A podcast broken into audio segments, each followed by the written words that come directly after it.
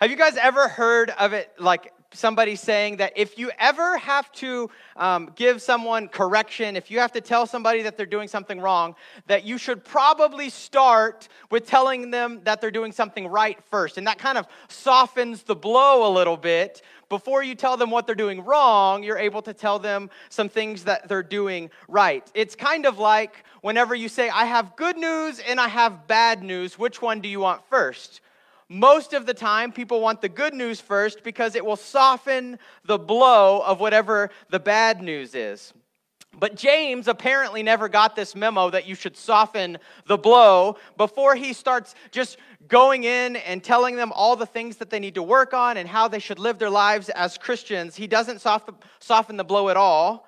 He doesn't beat around the bush, he just tells it like it is. And from the second sentence of the letter of James, he is already bringing the heat. So when you read the book of James, you have to get ready because it's probably going to step on your toes a little bit. And for some of us, it's going to step on our toes a lot. So before I get too far in, I just want to start with prayer and ask that God would lead us and that his Holy Spirit would guide us on how we should apply this to our lives. So let's start with prayer.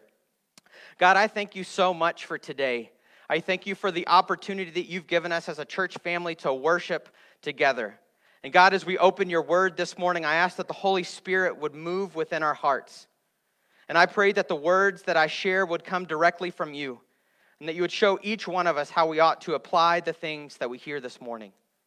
Now, I want to ask that you would pray for me, that God would speak through me, and that it would make sense.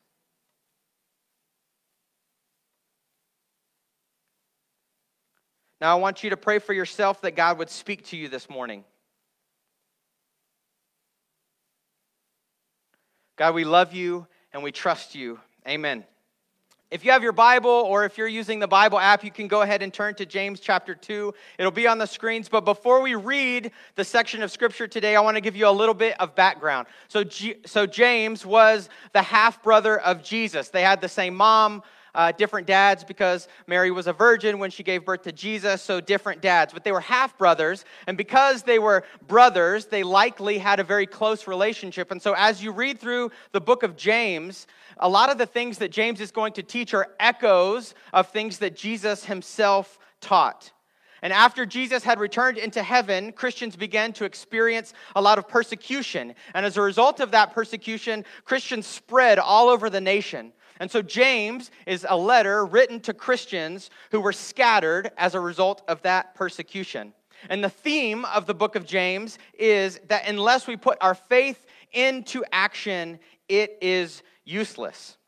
So, with that understanding, I want to read the big chunk of what we're going to go through, and then we'll break it down after that. So, let's read the whole thing. As we read it, I just want you to know two things. Number one, this is one of the most difficult passages in Scripture and number two, it's one of the most argued passages in the Bible. So let's read it. James chapter 2, verse 14 through 20 says, What good is it, dear brothers and sisters, if you say you have faith, but don't show it by your actions? Can that type, kind of faith save anyone? Suppose you see a brother or sister who has no food or clothing, and you say, Goodbye, have a good day, stay warm, and eat well. But then you don't give that person any food or clothing. What good does that do? So you see, faith by itself isn't good enough or isn't enough. Unless it produces good deeds, it is dead and useless. Now someone may argue, some people have faith, others have good deeds, but I say, how can you show me your faith if you don't have good deeds? I will show you my faith by my good deeds. You say you have faith, for you believe that there is one God. Good for you. Even the demons believe this, and they tremble in terror. How foolish. Can't you see that faith without good deeds is useless? So, James has some pretty hard hitting stuff in this passage, so I want to break it down. So, this whole book of James, the theme uh, I've mentioned before is it, it's this theme of talking versus doing, faith versus, versus actions. Or in some translations, it says faith versus works. So apparently, there were some people that James was writing to that thought that it was enough or thought that it was okay to just claim to have faith in God. And their actions didn't reflect that. What they said and what they did were two completely different things. Apparently, they claimed to be Christians, but there was no real difference or change in the way that they lived their life. This isn't something that I think just the people that James was writing to. It's just not a first century problem. This is something that I see all the time. People who claim with their mouth to have faith, but their actions show no proof or no evidence to back up that claim. And so, to address this issue among Christians, in verse 14, James starts by asking two rhetorical questions that have implied answers. And I want to show you those two questions again. I'll, I'll, read them to you. It's in verse 14. It says, What good is it, dear brothers and sisters, if you say you have faith but don't show it by your actions? That's the first question. The second question Can that type of faith save anyone? And so, just to paraphrase his question, he says this Does it do any good at all? Any good when a person claims to have faith with their mouth but then has no actions? And the implied answer is no. A faith without action is no good. It is pointless, it is useless, it is dead. There is no value in it. So James is saying that just talking about faith is not enough. Just telling people that you're a Christian is not enough. Just saying that you believe in God is not enough. Just saying that you remember getting baptized at one point or remember that you responded to an altar call at summer camp many years ago, that's not enough in itself. He says that just repeating a prayer back, just the words themselves, are not enough to save you. Because according to this passage, he's saying that unless your faith results in good action or action or good works, then it is useless. If your faith does not change the way that you live, then your faith is pointless, it is empty, um, so that's the first rhetorical question. The second rhetorical question is he says, and this one's a little bit more in your face, he says, Can this type of faith save anyone? And again, the implied answer is no. Not only is a faith that does not result in action useless, James is saying that this type of faith does not save you. So it is possible and likely that there are people in churches or watching online who claim to have faith, but they are not saved. They have a useless, empty, and worthless faith. Their faith has not changed the way that they act. It hasn't changed the things that they do. It has not changed the places they go. It has not changed the way that they treat people. And James is saying that a person who has a faith without good deeds is not saved. And that should make us squirm a little bit. That might make some of you a little bit uncomfortable. And I think that the reason why James asks these two questions is because he knew that we would need to consider this. We need to consider that if it is possible for a person to claim to have faith but not actually have it, how are we supposed to know if a person has real, authentic faith? And the answer, according to James, is by the way they live their life. Jesus calls this fruit. In Matthew chapter 7 verse 15, this is what he says. Beware of false prophets who come disguised as harmless sheep, but are really vicious wolves. You can identify them by their fruit, that is, by the way they act. Can you pick grapes from thorn bushes or figs from thistles? A good tree produces good fruit, and a bad tree produces bad fruit. A good tree can't produce bad fruit, and a bad tree can't produce good fruit. So every tree that does not produce good fruit is chopped down and thrown into the fire. Yes, just as you can identify a tree by its fruit, so you can identify people by their actions. Not everyone who calls out to me, Lord, Lord, will enter the kingdom of heaven. Only those who actually do the, the will of my Father in heaven. So, in this passage, Jesus says the way that you can identify a person is by their actions, aka their fruit. How a person lives their lives shows what they believe. So, what Jesus is saying is that real, authentic faith will naturally produce fruit. If you have real faith, you will put that into action. You will live it out by the way that you live your life.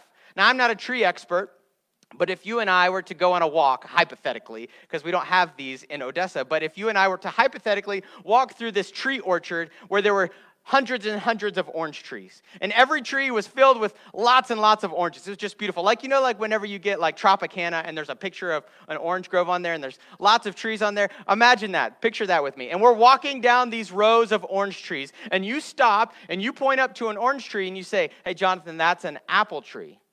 I wouldn't believe you because that is covered in oranges. I don't have to take a tree sample, cut off a little piece of that tree, take it to a scientist and say, hey, could you test the genetics of this tree and tell me what kind of tree it is? I don't have to do that because the fruit on the tree tells me the type of tree that it is. And in a similar way, James is saying that if a person claims to be a Christian, but their life has no fruit or actions to back it up, then they are not really a Christian.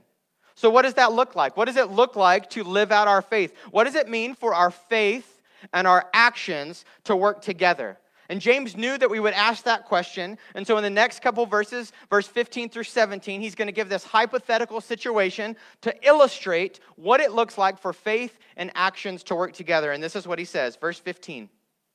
Suppose you see a brother or sister that has no food or clothing and you say goodbye and have a good day, stay warm and eat well, but then you don't give that person any food or clothing, what good does that do? So you see, faith by itself isn't enough. Unless it produces good deeds, it is dead and useless. So James lays out this hypothetical situation. And he says, if you have a person who claims to be a Christian, and that person sees another Christian, a brother or sister in the faith, and they, they, that person has no food and no clothing. And, and I just want to basically point out that he doesn't say that this person doesn't have like the best clothes, like the name brand clothes. He says no clothing, uh, naked. And he says he has no food. He doesn't even have the basic necessities of life. And James says that if you see that person, if, if you say to them, have a good day, stay warm, enjoy dinner, God bless you, brother. If you see that and you don't do something to help, then that means that something is critically wrong with your faith. Let that sink in for a second. Don't miss what James is saying. The problem with not doing something to help is that there's this obvious inconsistency between what you say you believe and your actions. You can't claim to love God but then, if you see the need of a fellow brother or sister in Christ, if you don't do something to help, then that means that there's this obvious inconsistency in your faith. A good example, a general example of inconsistencies is online shopping. Have, have you ever uh, gone shopping online, like maybe Amazon or something, and, and what you thought that you were ordering what actually came in the mail is way, way, way, way different than what you expected. Um, a couple of years ago, um, our sons, Caden and Austin, they both got sick at the exact same time. They probably had strep or something like that. Um, and they both got sick at the exact same time. So we took them to the doctor. Um, and we got to the doctor. The doctor put them on a liquid medicine. And they had to take it for like 10 days straight three times a day, like morning, lunch, and, and dinner time. They had to take this medicine. And when we went to the pharmacy to get the prescription filled, they gave us these little bitty syringes, you know, the kind that you put kids' medicine in and then you squirt it in their mouth. They had, they had to take medicine by these little uh, syringes three times a day. And so, because there was two sons, both sick at the same time, every time we had to give them medicine, like we were going through the, the supply that the, the pharmacy had given us like that fast. And we were having to, every time we gave the medicine, we were having to wash these syringes. And it just got old after a little while. And so Tiffany had this brilliant idea. She said, Hey, Jonathan, what if I go online and I see if I can find these plastic syringes like in bulk? And then every time that we have to give the boys medicine, rather than wash these things, we just throw them away. And I said, That is a brilliant idea. I love it. So she goes on Amazon and she finds this listing where she can buy 60 of these things for like just a couple dollars. And we're like, Yes, buy it. And so she orders it. Two days later, um, a package comes in the mail from Amazon. And she's like, Jonathan, the syringes are here. I was like, Hallelujah. No more washing syringes. And so she opens the package, and this is inside. Uh, one one large 60 milliliter syringe, not, not 60 small syringes, one large. You can't give a kid medicine with this. Come here, Caden. You know, this is for like giving horses medicine or something. Um, and so I was like, we can't use that. But the, the reality is, is that when Tiffany thought the description for the Amazon uh, item, she thought she was getting 60 of these when really she was just getting one 60 milliliter syringe of this. And, and, and in a similar way, um, James is saying in this passage, you can't claim to have faith in God, but then if you see a person in need, don't do something about it to help. You have to have your words and your actions together, working together. They have to line up. If they don't, then your faith is useless. There's inconsistencies if it doesn't. Listen to what John, 1 John 3 17 and 18 says. If someone has enough money to live well and sees a brother or sister in need but shows no compassion, how can God's love be in that person? Dear children, let's not merely say that we love each other, but let us show the truth by our actions. Again, true faith leads to action. It's not enough to just say that you love God. It's not enough to just say that you love other people. You have to show it. And here's why I believe that this is such a big deal to God. Because every single one of us in this room has been blessed by God. Every one of us has been blessed far beyond what we deserve. But here's something that I want for you to think about God does not pour blessings into your life so that you can stockpile those blessings. He does not give us blessings so that we can keep increasing the size of our home, the si- our car, our barn, our boat, our 401k. And I'm not saying that there's anything wrong with any of those things. But what I am saying is that just trying to accumulate more and more and more things is not the primary reason for which you have been blessed by God. You have been blessed by God so that you can live an open handed life that shows that you are not enslaved to the blessings of God, but instead you are grateful for them and you find ways to use those blessings to bless other people. So many of us have a tendency to become spiritually constipated, where when God blesses us, those blessings stop with us. We hold so tightly to those things, we don't let them go to bless the people around us. And we think, well, this is my house, and this is my car, and this is my money, and this is my time. But let me remind you that God is the giver of all that you have. And if you have been blessed by God, and I know that all of you have, then it is your job to be the conduit by which God blesses you, and then you let those blessings flow out to bless other people. Don't let God's blessings stop with you. Use them to bless others. That's why God told Abraham in Genesis 12, He says, I have blessed you so that you can be a blessing to others. So let's get back to what James said. He says, If your faith is alive and active, then when you see someone in need, especially a brother or sister in the faith, do something. Do anything that you can to help them. But to the person who sees a need and does nothing, James says, Your faith is dead. And I don't think that he could have used any more harsh language than that. Now, James knew that saying these things was instantly going to put his readers in defensive mode because he knew that people would read this and say, Well, but that doesn't really apply to me, James. And so he knew that we would get defensive because that's just what people do. When we begin to feel like our toes are being stepped on, we start like justifying things. We start to, to rationalize things. We try to make it seem like, well, that doesn't really apply to me. I mean, I, I would guess that some of us, even in this room, are doing that a little bit like, yeah, but that doesn't really apply to me. So before we can start making excuses, James continues in verse 18 to refute that, and he says this. Now, someone may argue some people have faith, others have good deeds. But I say, how can you show me your faith if you don't have good deeds? I will show you my faith by my good deeds. Now, this can be a tricky verse to understand, but here's what James saying. You can't separate faith from actions. So many people think that faith and good works aren't connected. But the reality is, according to James, those two things are super glued together faith and actions are super glued together. There are people who think that it's possible to have faith in God without it really impacting the way that they live their day to day life. They think, okay, I can have faith in God. I can believe that God exists. I can believe that Jesus died on the cross. I, I can believe all of things about God and about the Bible, but that doesn't really mean that it has to change much about how I live my life. I can do whatever I want.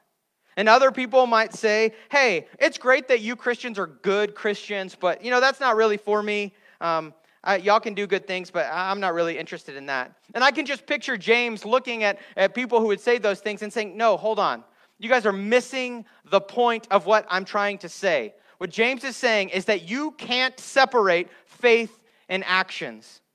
Because a true, authentic, active faith impacts every single part of your life, especially your actions. You can't have one without the other. Think of faith and actions like the wings of a bird, okay? So just um, picture this with me. Let's just imagine that in this analogy, one wing is faith. So this wing over here will represent faith, and one wing represents actions. It doesn't matter how much I flap the faith wing. I believe in God. I am a Christian. I was baptized. No matter how hard a bird flaps one wing, they're not going to fly.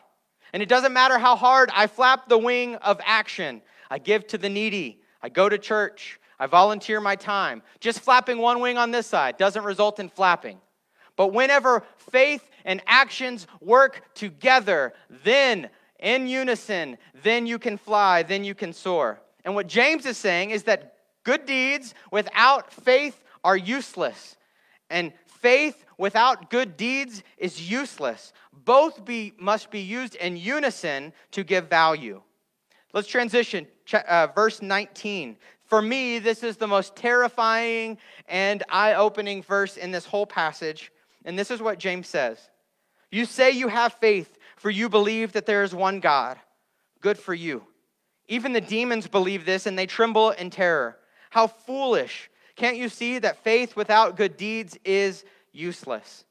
Now, many of the people that James was writing to probably grew up in Jewish homes, and Jewish people, uh, as a part of their faith tradition, they would have this tradition where they would recite this creed called the Shema. And the Shema was a reciting of Deuteronomy chapter 6, verse 4. And reciting this creed was a way to remind the people of God who God was and what he had done for his people.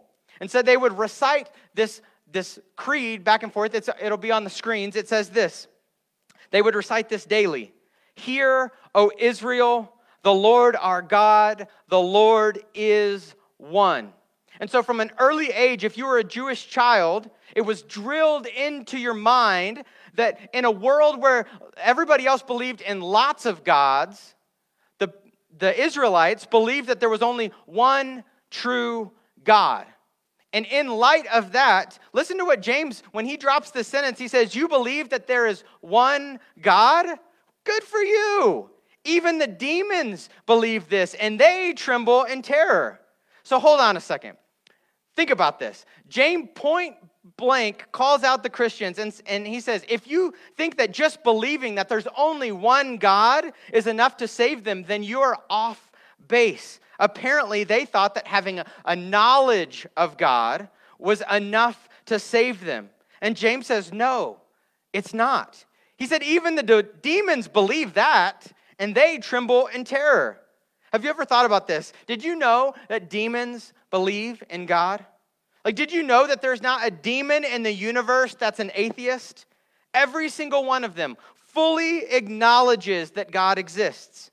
Demons believe a lot of the same things that we believe. They believe in the existence of God. They believe that Jesus really was God's son. They believe that Jesus rose from the dead. They believe in heaven and hell. They believe that Jesus is the eternal judge. They believe that Jesus alone is able to save us. Listen to this quote, it'll be on the screen from David Platt. It says, I fear that countless men and women have bought into the soul damning idea that mere intellectual assent to the truth of God and Christ is enough to save. And the reality is that these people are no better off than the demons themselves. And here's something else about the demons is that not only do demons believe in God, they take it one step further and they tremble in terror. Not only do they have an intellectual knowledge about God, they also have a physical and emotional response to God by trembling in terror. So think about this. Think about this question What is the difference between you and the demons? They believe, we say that we believe. So, what is the difference? Action. The difference between us and the demons has to be action. The demons, even though that they know that there is a God and they fear him, they refuse to transform their lives. They refuse to come under God's leadership. They refuse to put their head knowledge into action. They are unwilling to obey God. They have no fruit. So James is saying, don't be fooled. Just saying that you believe in a powerful God, all that does is put you on par with the demons. So many Christians have fallen into this trap that thinking that just believing in our head that God that that that that's enough to save us. And James is saying, I'm sorry, but you, you you've misunderstood here. And I think at this point, I know that that I fight with this, that sometimes we get to this point in the passage, and I think our inner legalist starts to activate, and we start to think, okay, James, I get it. You're saying that faith without action or good deeds is dead, and I don't want my faith to be dead. So just give me a list of things that I have to do in order to be saved. Like, to be a good Christian, do I need to go volunteer at the food bank more? Do I need to give more money to the church? Do I need to volunteer more at the church? We want this list, and we say, okay, James, I don't want a faith that is dead and useless. I want a, a, strong faith, so just give me a list of things that I need to do, and I'll go do those things. And if we think this way, then again, we've totally missed what James is saying. As I mentioned at the beginning, this is one of the most debated scriptures. And it's most likely because many people misunderstand what James is saying here. You have to understand what James is not saying to understand what he is saying. James is not saying that works or good deeds is what saves you. Faith is not a checklist of things that you have to do in order to get to heaven. But, excuse me, but with that said, it can get confusing to understand what James is saying compared to what other parts of the Bible teach. At first glance, it can seem like what James is teaching here seems to contradict with what other verses in the Bible are teaching about salvation and how it, what it means to be saved. Specifically, it's difficult to kind of work through what that means in light of what Paul wrote in Romans. So I want to show you what I mean. It'll be on the screen. I want to show you what James chapter 2 verse 17 and 24 side by side with what Paul says in Romans 3:28. They seem to contradict. I want to break that down for you. James chapter 2 verse 20, 17 and 24 says from James, "So you see faith by itself isn't enough unless it produces good deeds, it is dead and useless. So you see we are shown to be made right with God by what we do, not by faith alone. But then Paul says in Romans 3, uh, verse 28, he says, So we are made right with God through faith and not by obeying the law. So when you put those two side by side, you're going, hold on. It seems like James appears to be saying that faith plus works save, uh, saves us. And Paul appears to be saying that faith alone, apart from works, saves us. And so when we look at these two verses side by side, we wonder which is right? Like, who's right? Is it James or is it Paul? Which one is right? And the answer is both. And I studied these passages until my head hurt, but here's what I learned. I don't believe that James and Paul are contradicting at all, but they are addressing two very different problems within the church. In Romans, when Paul says that we are saved by faith and not by works, he is arguing against the false teaching that we can earn our way into heaven by the good things that we do, or in the context of Romans, by keeping the Old Testament law. And refutes that false teaching by explaining no, you are saved by faith alone.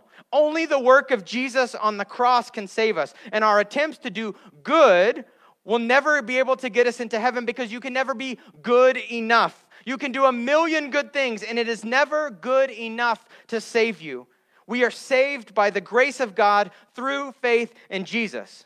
And that's not just something that the people that Paul wrote to had a problem with. Many Christians today, even if we would not admit it, we believe that we can work our way into heaven when I was in high school, some friends in my mine, we took a video camera and we just went all around Odessa. We had three different video cameras and we just said, hey, let's go out and record people and we, we will ask them one question. And the question we want to ask is, how do you get to heaven? And so we went out, we recorded everybody's responses, and we came back together and we saw what people said. And I'll never forget, there was this one guy that we recorded, and we asked the question, How do you get to heaven? And this guy, his response was this If I do more good things than bad things, I'll think I'll get in. And Paul in Romans 3 is saying, no, good things alone do not save you. Only a faith in Jesus saves you. But then James is addressing a completely different problem within the church. The people who James is writing to apparently thought that believing in God was easy and that all we had to do is just acknowledge that God was real and that it didn't really matter how we lived our lives. That he, they thought that we could do whatever we wanted as long as we believed that there was a God. And James says, no, faith is more than just acknowledging that God exists. Faith must be put into action. It must be accompanied by good works. Because if you really have faith, then you will obey God. So here's what here's kind of where I landed. It'll be up on the screen. James, I believe, is saying this that faith alone saves us, but faith is never alone. It always results in actions. Let me say that again. Faith alone saves us, but faith is never alone. It always results in actions. So if your faith does not result in living for God, then you really never had faith in the first place.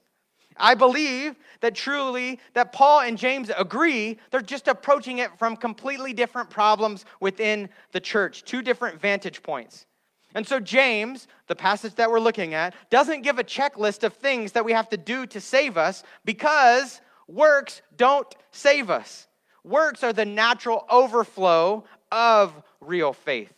We are saved by faith, but faith will always result in action. So let's move on. We're going to read the next passage, which is verses 21 through 26. And, and James is going to give two examples of Bible characters that show us what it looks like for faith and actions to work together. So, James 2, starting at verse 21. He says, Don't you remember that our ancestor Abraham was shown to be made right with God when his action, with, by his actions when he offered his son Isaac on the altar? You see, his faith and his actions worked together. His actions made his faith complete. And so it happened just as the scriptures say Abraham believed God, and God counted him as righteous because of his faith. He was even called a friend of God. So you see, we are shown to be right with God by what we do, not by faith alone. Rahab the prostitute is another example. She was shown to be made right with God by her actions when she hid those messengers and sent them away safely by a different road. Just as the body is dead without breath, and so faith is dead without good works. So, James gives two Bible story examples uh, to illustrate his point that faith and actions always work together. And he tells us two Bible characters. The first uh, character that he uh, mentions is Abraham. It, it shouldn't surprise us. We know about Abraham, it's Father Abraham. He had many sons.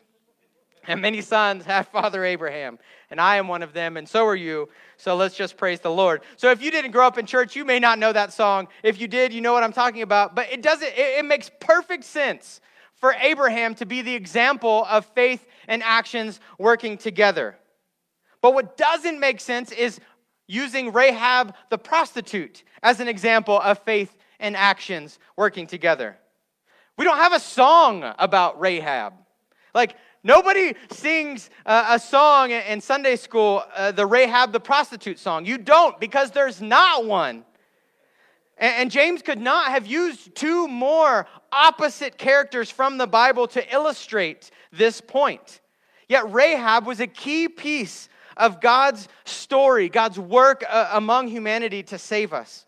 And so James does this on purpose to illustrate this point. So let's start with Abraham. Most of you may know the story of Abraham, but if you don't, here's what happened.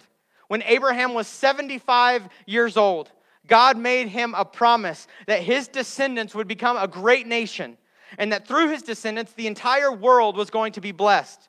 And then, 25 years later, 25 years later, Abraham's wife Sarah finally gave birth to the promised son named Isaac.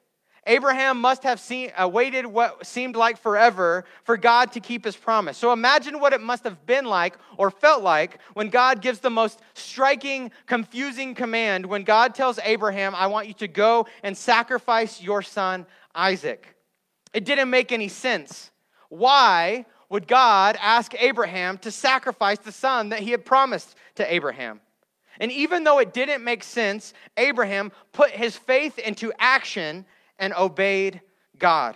He put his son up on his donkey and he headed up the mountain. And that had to be so hard, especially because Isaac was old enough to ask questions. And so Isaac asked his dad, Hey, dad, where's the lamb that we're going to sacrifice? And Abraham simply replied, The Lord will provide. And so they make their journey up the mountain. And the Bible says that they, when they reach the place of the sacrifice, Abraham builds an altar and then he begins to tie up his son. Now imagine this for a second. As a father, I can't even imagine the emotions that you would feel, the thoughts that would race through your mind.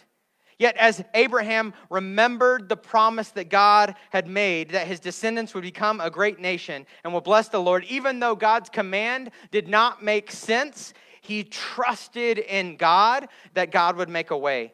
And Abraham prepared to sacrifice his son. At the last second, the Lord stepped in and said, Stop, don't do it. And when Abraham looked up, there was a ram caught in a bush not far away. And so Abraham went and took the ram and sacrificed the ram instead. And here's what I want you to know from Abraham's story Abraham had real faith. How do we know?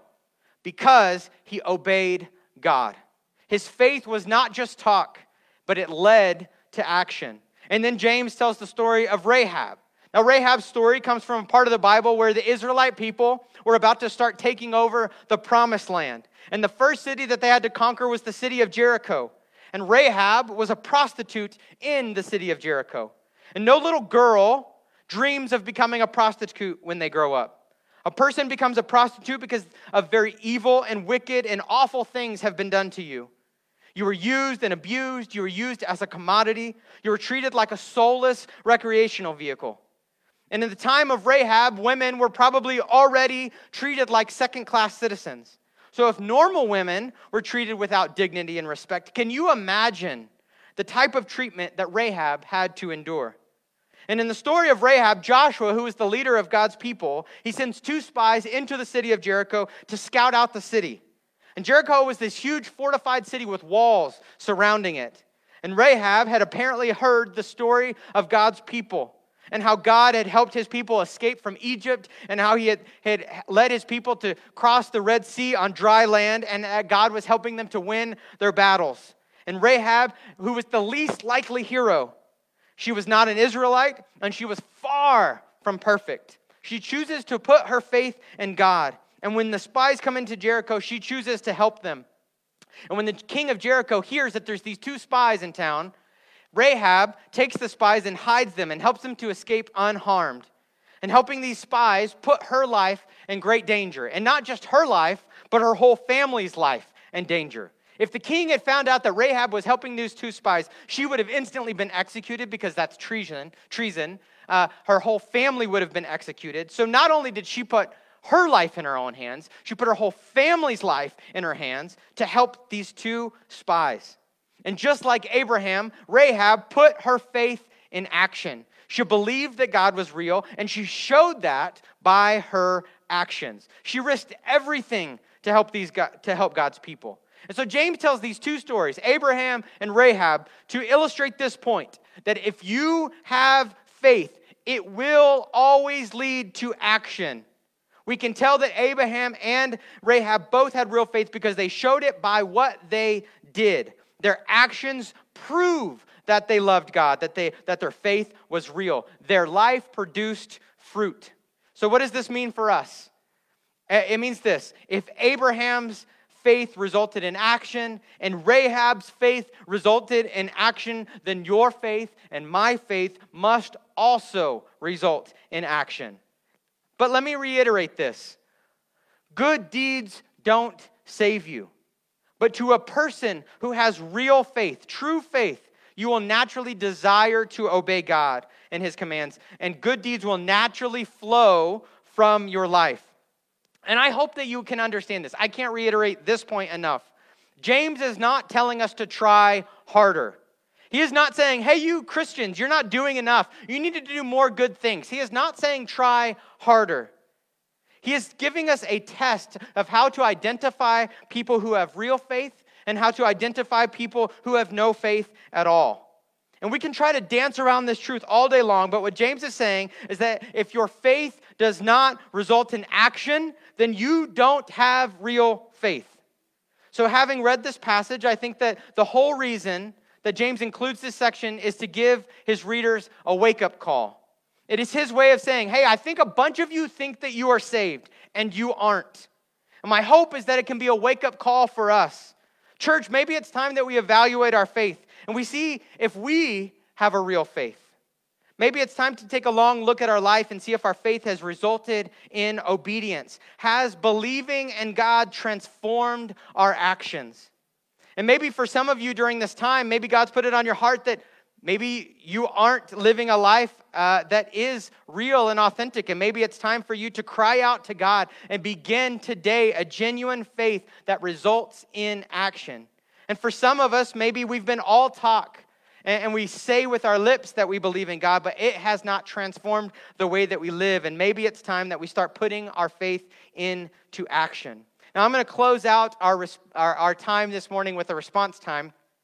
And I want to just explain something very quickly. Um, our tradition here at Grace is that, like, before COVID hit, we would uh, end our service after, the sermon time, and we would have a time where we would play a song, and we would, our, our church elders would be up here, and we would pray together, and we would invite you, like, if you have, uh, if you want to talk with someone or pray with someone, you could come up here, and our elders will be here. And, and our tradition at Grace, and it's a great tradition, I loved it, was that, like, when somebody would come up to pray, then, like, a bunch of people would come around them and kind of gather around them and, and pray with them. And that was great and so meaningful but COVID happened, and uh, it's just not a wise thing for us to gather in large groups up here. But we also believe that it is important to give people an opportunity to respond to the Word of God. And so we want to offer a response time, but it's going to look a little bit different today. So let me walk you through what that looks like. Aaron Byford, here in just a second, is going to lead us in a song of worship. And uh, we want you to use that time as we sing this song to think and pray and respond and, and, and think about how God is, what, what maybe how you could apply what we've talked about today in your life. Do that right where you are. Pray, think, uh, sing with us right where you are. After that song, Aaron Byford is going to dismiss us. You will be dismissed to leave. But at that point, our elders will be available up here. If you have, uh, would like someone to pray with you, if you, would, if you have questions, or if you just need to ask uh, talk to somebody about what God is doing in your life, our elders and, and church leaders will be up here at the front, and we want to invite you to respond however you need to respond. So I'm going to close in prayer, and then we'll continue in worship. God, my prayer right now is that the Holy Spirit would move among us. God, I'm asking that you would show us how to apply this message to our life. And God, I pray that we would not be a people who just know of you, but people who, with real faith that impact our actions. May we have a faith that results in action and that we would live for you every day. God, we thank you for Jesus. We thank you for saving us from our sin. I pray this in Jesus' name. Amen.